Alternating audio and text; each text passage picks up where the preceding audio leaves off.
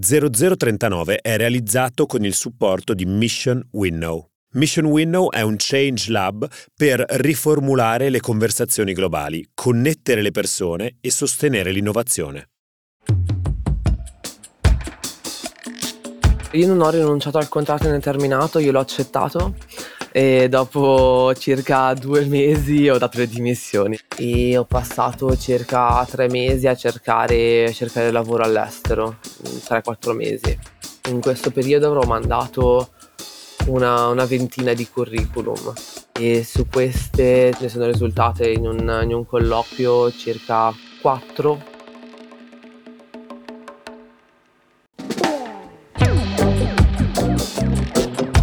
C'è una cosa che accomuna tutti gli expat che chiamano in Italia, il prefisso zero zero trentanove. Io sono Clara Morelli e questo è il podcast di Will che racconta le storie di chi ha deciso di andarsene dall'Italia e di chi ha deciso di tornare.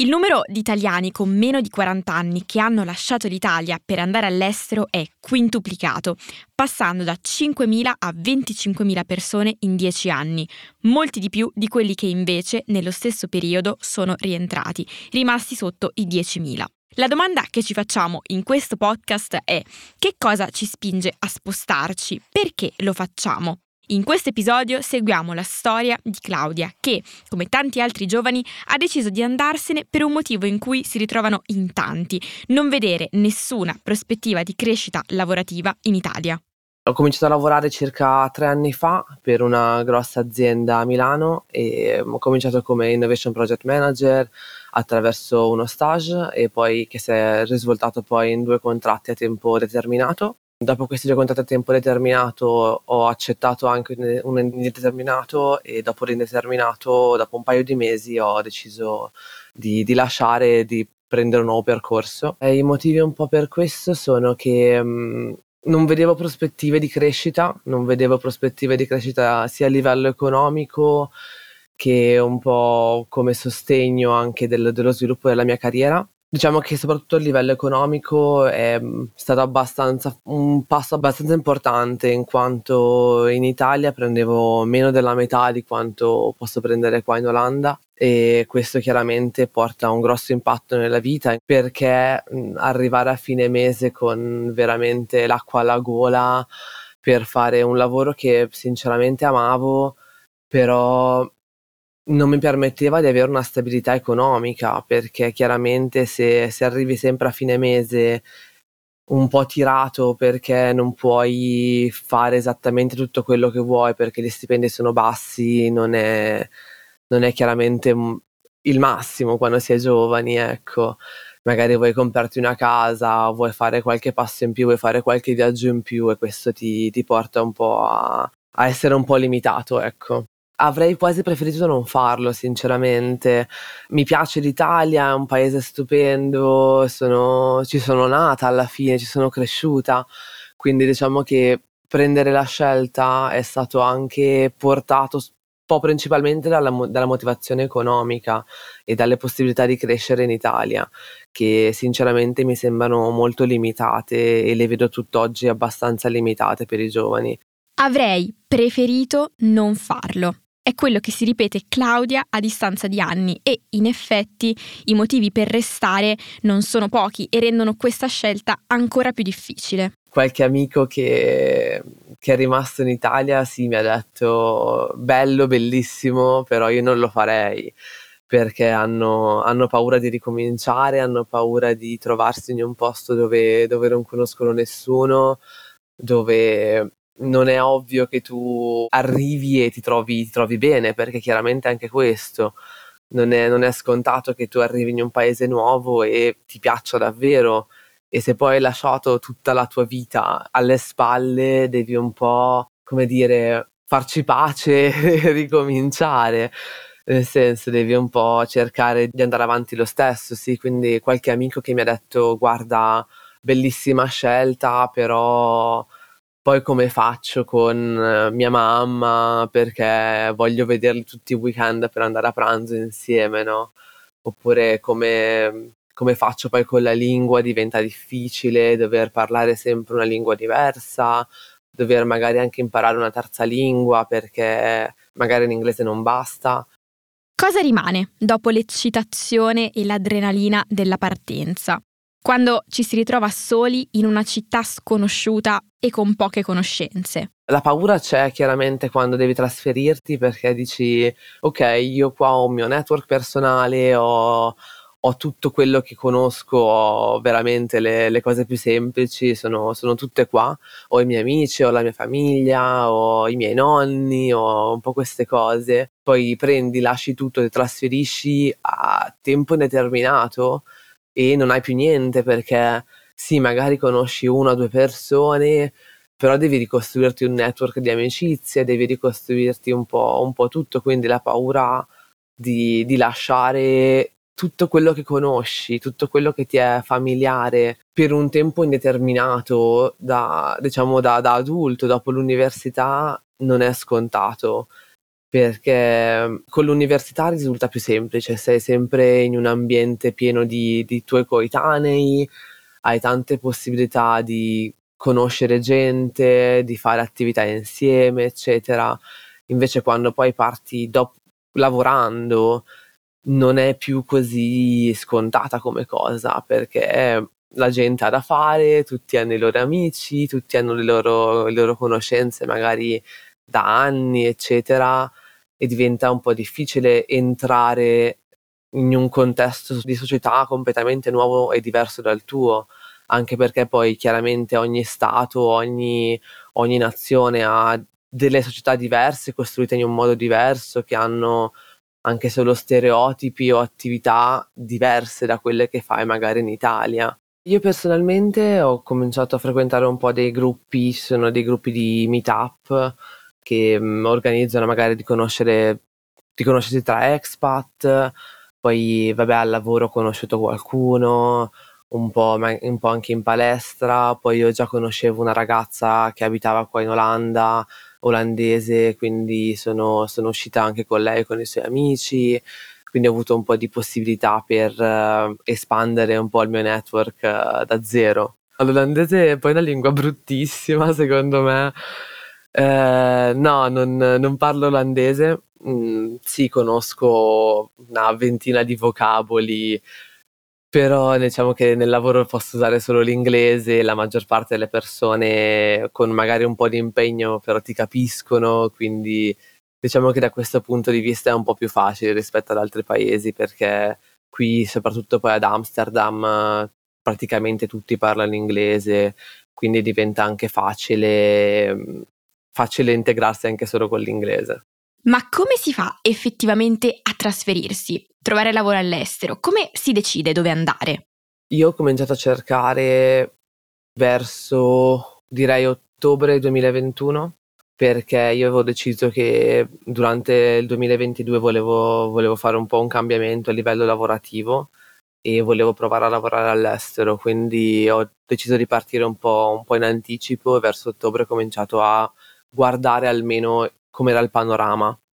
quindi un po' le nazioni dove potevo andare a lavorare, dove era più facile magari anche integrarsi e dove io soprattutto volevo trasferirmi, perché anche quello è un fattore discriminante a mio parere, non, non mi sarei trasferita ovunque. Io non ho cercato solo per l'Olanda per prima cosa, ho cercato un po' per vari paesi nel nord Europa, anche se parlo solamente inglese e quindi magari risulta un po' più difficile, soprattutto per tipo la Germania, dove richiedono tanto il tedesco per, per riuscire a trovare un lavoro. Come tentativi tanti, come tentativi veramente tanti, ne ho, ho mandato un po' di curriculum, un po' di cover letter, un po' in giro per, per l'Olanda e altri paesi nordici.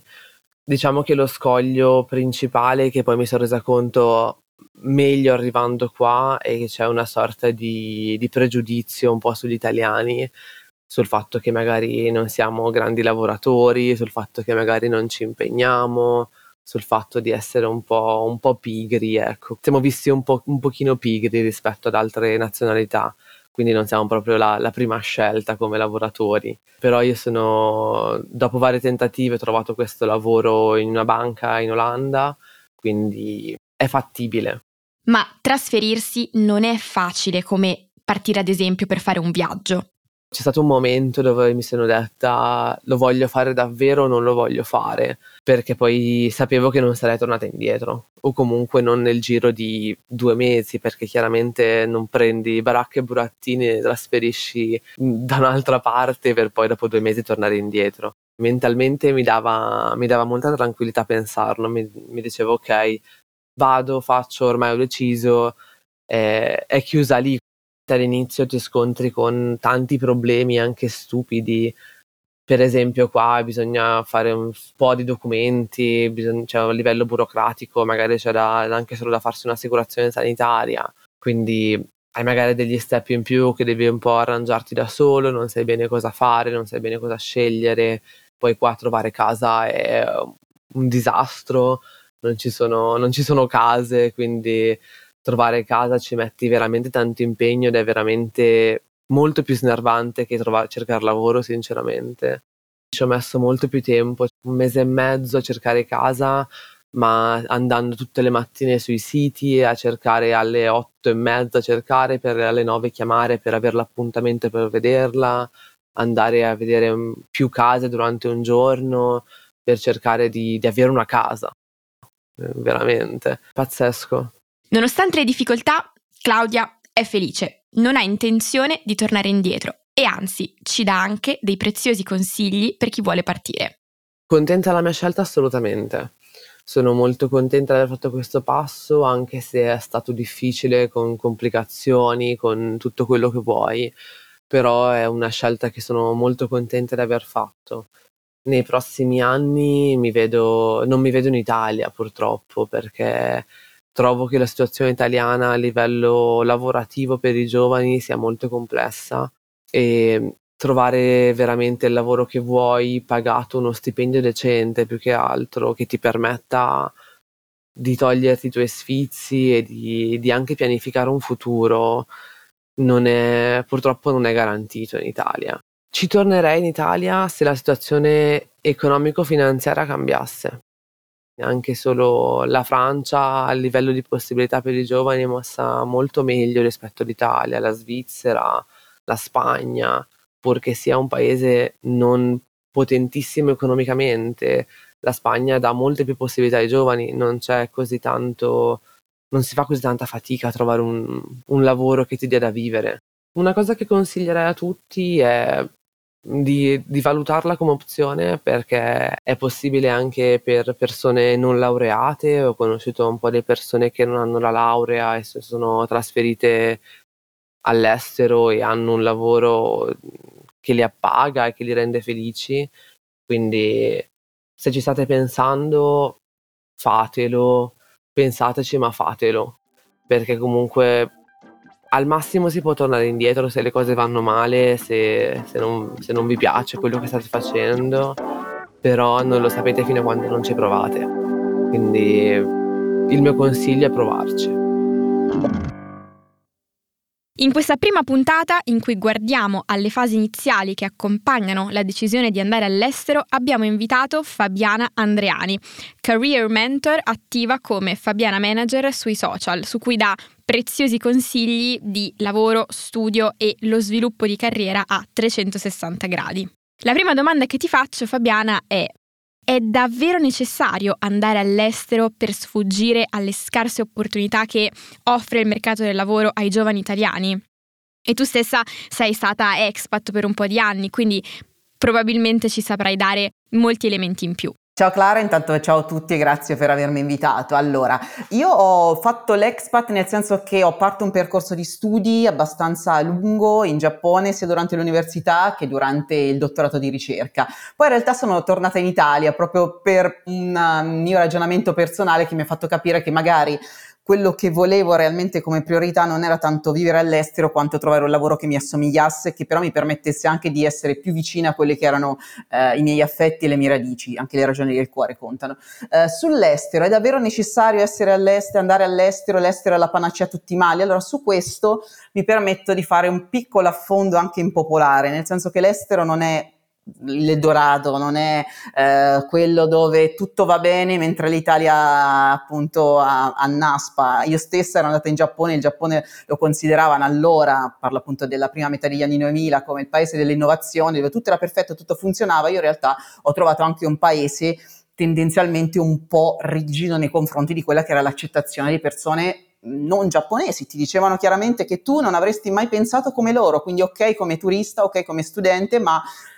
fare una vita lì sarebbe stato un sentirsi sempre dire tu sei un diverso, tu non potrai mai diventare uno di loro. Quindi le, tornando al nostro discorso, direi l'esperienza all'estero è preziosa, io la consiglio a ogni eh, ragazzo o ragazza che sta progettando quello che può essere il suo futuro lavorativo, e eh, è qualcosa che non fa perdere tempo, anche se ritardi la laurea di sei mesi, è qualcosa che viene visto e ricercato in un curriculum. Però c'è poi anche da dire che tra fare un'esperienza temporanea all'estero più o meno lunga e trasferirsi all'estero bisogna anche lavorare molto su se stessi e capire quali sono veramente quello che stiamo cercando, perché a volte non stiamo cercando semplicemente un'opportunità lavorativa, ma magari cerchiamo un ambiente che ci somigli di più, cerchiamo delle relazioni diverse con le persone che ci circondano, oppure cerchiamo magari un'affermazione che magari non è l'estero che ce la dà, ma magari può essere un lavoro, una formazione, un tipo appunto di eh, gruppo di persone che ci circondano diverso. Esatto, grazie Fabiana, e, è proprio per questo che abbiamo deciso di invitarti in questa prima puntata, perché quel tutto il tuo lavoro che, lo diciamo, sui social fai con il nome di Fabiana Manager è proprio questo approccio qui, cioè non è vero che bisogna per forza andare all'estero, eh, non è vero che eh, c'è una realtà che funziona per tutti, non c'è una, una sola via che funziona per tutti, e quindi è giusto anche avere un approccio critico e soprattutto che passa anche attraverso il conoscersi meglio e capire quali sono le proprie aspettative e, e le proprie aspirazioni. Tornando alla storia di Claudia, tanti ascoltatori eh, del podcast magari vorrebbero fare la stessa cosa, vorrebbero prendere e lasciare il paese e andarsene, anche solo per provare, però non sanno da, da dove partire. Quindi secondo me la prima domanda, almeno che io mi farei, è quanto è difficile fare questa cosa? Cioè, se io da un giorno all'altro dico ok, voglio andare all'estero, voglio fare un'esperienza all'estero, è veramente una cosa che io posso fare? Quali sono i fattori che determinano quanto è accessibile o meno questa opportunità, secondo la tua esperienza? Assolutamente, allora è chiaro che andare all'estero detto così tout court, allora quando appunto un ragazzo mi dice Fabiana voglio andare all'estero, io dico sempre guarda l'estero è un po' vaga come meta, mi dovresti dire bene o male dov'è l'estero, perché l'estero cos'è, San Marino, Città del Vaticano, la Svizzera italiana, oppure voglio andare in Australia, perché chiariamo. Allora, prima di tutto, secondo me, bisogna fare un'analisi su se stessi, su cosa stiamo cercando. Stiamo cercando la prima opportunità di vivere lontano dalla famiglia sulle nostre gambe, eh, quanti soldi abbiamo a disposizione, oppure quali opportunità possiamo eh, appunto utilizzare per andare all'estero. Per esempio, se siamo studenti universitari c'è l'Erasmus, ma nel mio caso io sono partita in Giappone con degli scambi studenteschi interni alla mia università e pagando anche pochissimo. C'è il volontariato internazionale, che è un'altra possibilità che ti permette di andare all'estero con costi abbastanza contenuti. Ci sono i working holiday visa, quindi capire innanzitutto cosa stiamo cercando. Oppure stiamo cercando un'opportunità migliorativa per le nostre condizioni economiche in senso di retribuzione, nel senso magari facciamo un lavoro, non so, un lavoro ingegneristico, tecnico, all'estero è pagato di più, cerchiamo appunto un'azienda che ci permetta appunto di eh, non so, dare un, dare un visto, o comunque magari darci uno stipendio migliore, quindi vogliamo fare questa esperienza all'estero. Innanzitutto appunto capire su quale binario ci stiamo muovendo, qual è appunto, come dico spesso, la nostra priorità: fare l'esperienza lontano da mamma e papà, trovare una professionalità diversa, un riconoscimento economico diverso,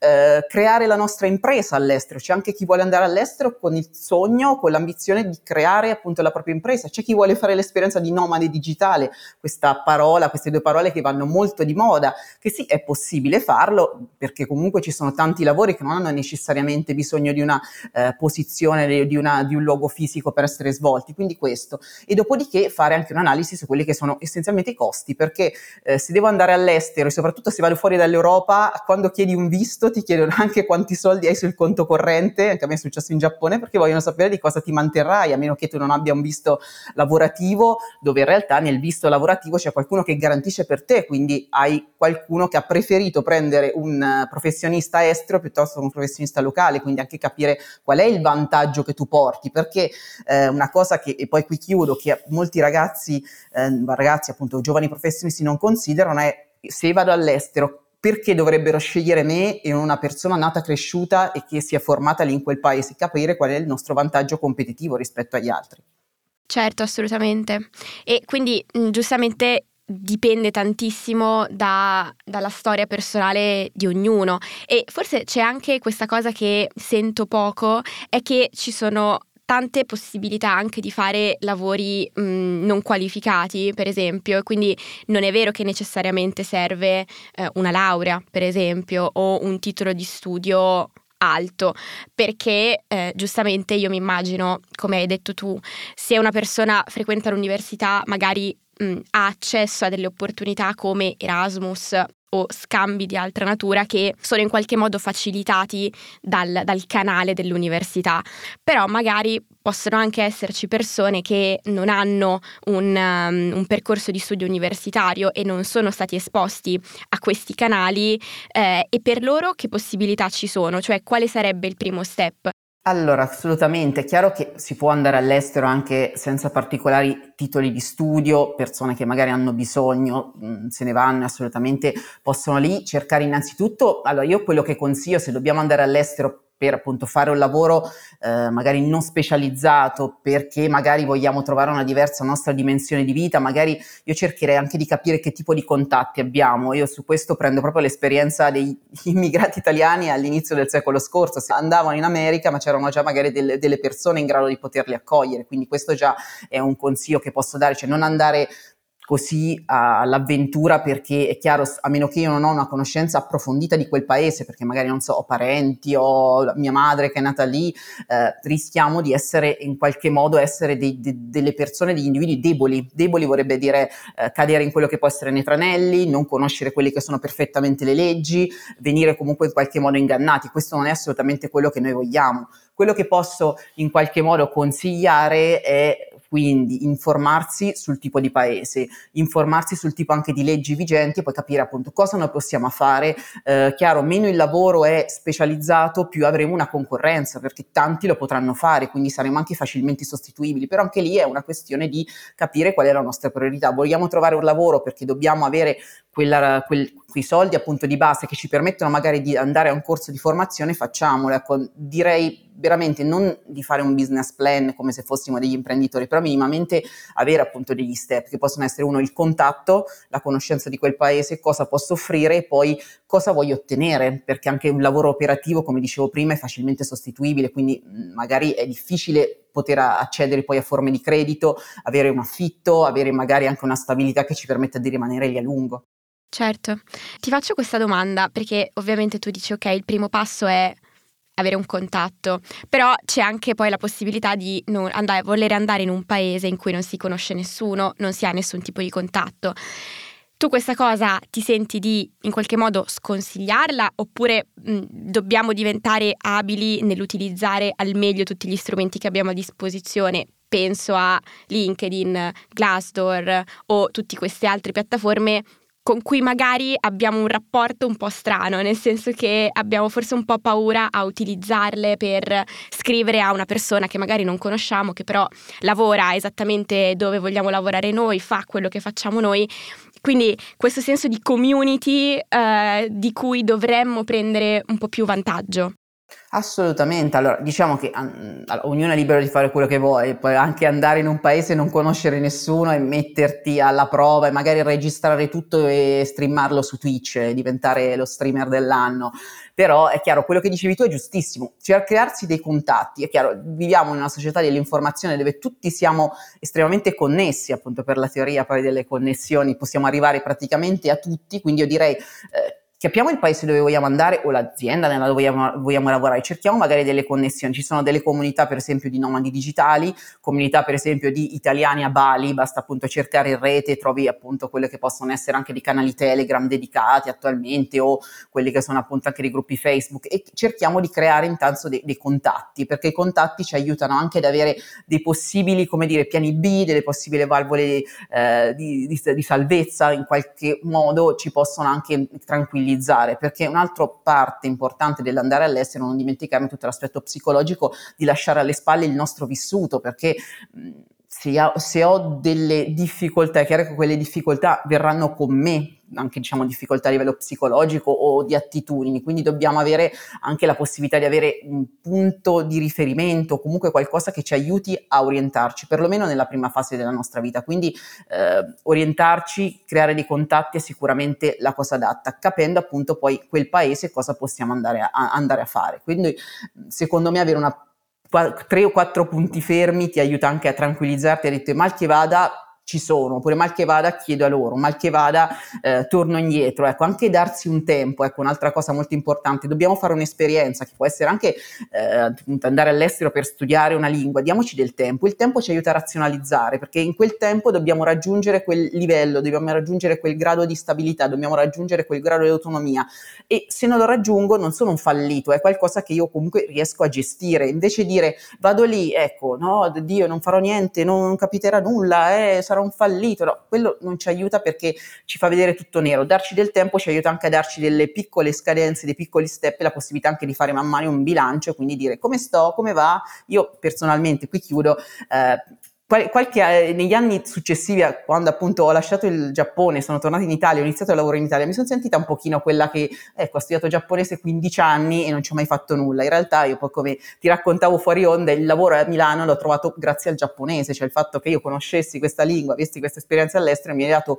quel vantaggio competitivo nei confronti di altri candidati, quindi il lavoro che faccio posso dire che anche indirettamente lo devo all'esperienza all'estero. Grazie Fabiana, vorrei fare un passo avanti, immaginiamo di essere un determinato tipo di persona, magari una, una persona che eh, si è formata, magari ha un titolo di studio alto, lavora in Italia da qualche anno e dice ok adesso voglio, ehm, voglio provare a fare un'esperienza fuori,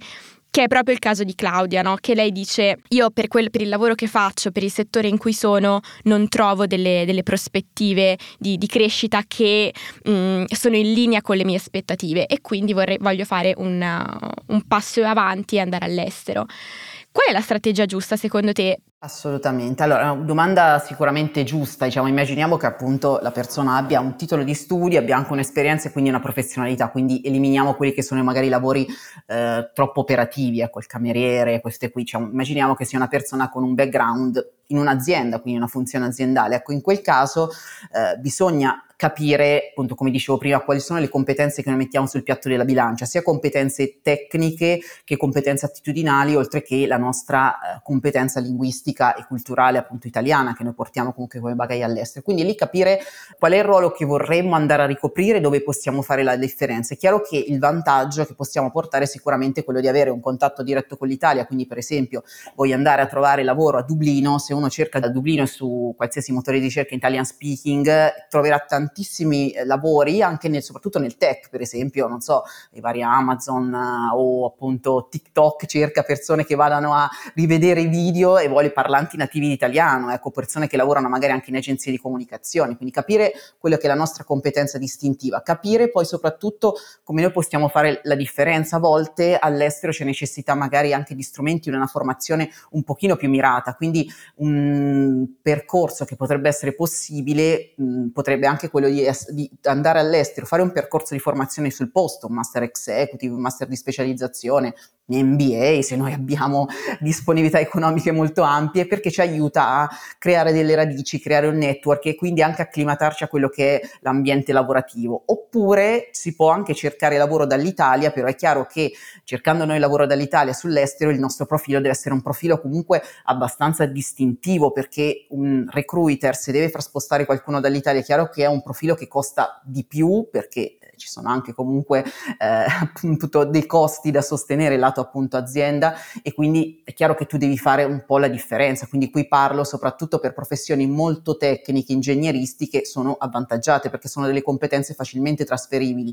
mentre se parliamo magari di, una profes- di un professionista con non so un background in legge è chiaro che Di, no, di norma eh, sei a, a legato al paese dove hai studiato, a meno che tu non abbia una specializzazione, per esempio, non so, eh, in diritto internazionale, diritto dell'Unione Europea, diritto tributario, però diciamo orientato a quelli che possono essere gli scambi internazionali. Quindi quello che direi essenzialmente prima, un bilancia delle nostre competenze, cosa mettiamo sul piatto della bilancia, cosa possiamo offrire e cosa può fare la differenza, e poi eventualmente cercare anche un trade union, che può essere un percorso di formazione fatto sul posto che ci consente di creare un po' quei primi canali, però siano canali appunto di qualità verso il mondo del lavoro. Oppure posso anche andare sul posto e cercare direttamente, però ripeto, c'è un po' quell'aspetto iniziale di incertezza che, se non ho ben pianificato cosa faccio quando sono lì, a, cui, a chi mi rivolgo, rischio di essere eh, leggermente penalizzato, perché comunque non ho i miei canali, non ho i miei contatti, eh, non, non so perché dovrebbero scegliere me, non un altro, visto che appunto mh, ci sono già persone nate, cresciute, formate lì, con magari un'esperienza sul campo.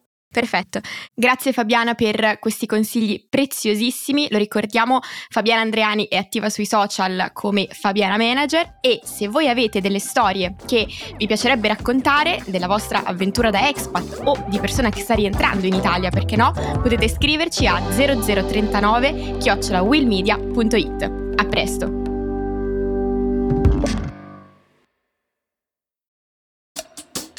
zero zero trentanove è una serie podcast prodotta da Will Media, scritta da Clara Morelli, cura editoriale Riccardo Bassetto, regia e sound design Lorenzo Marsiglia.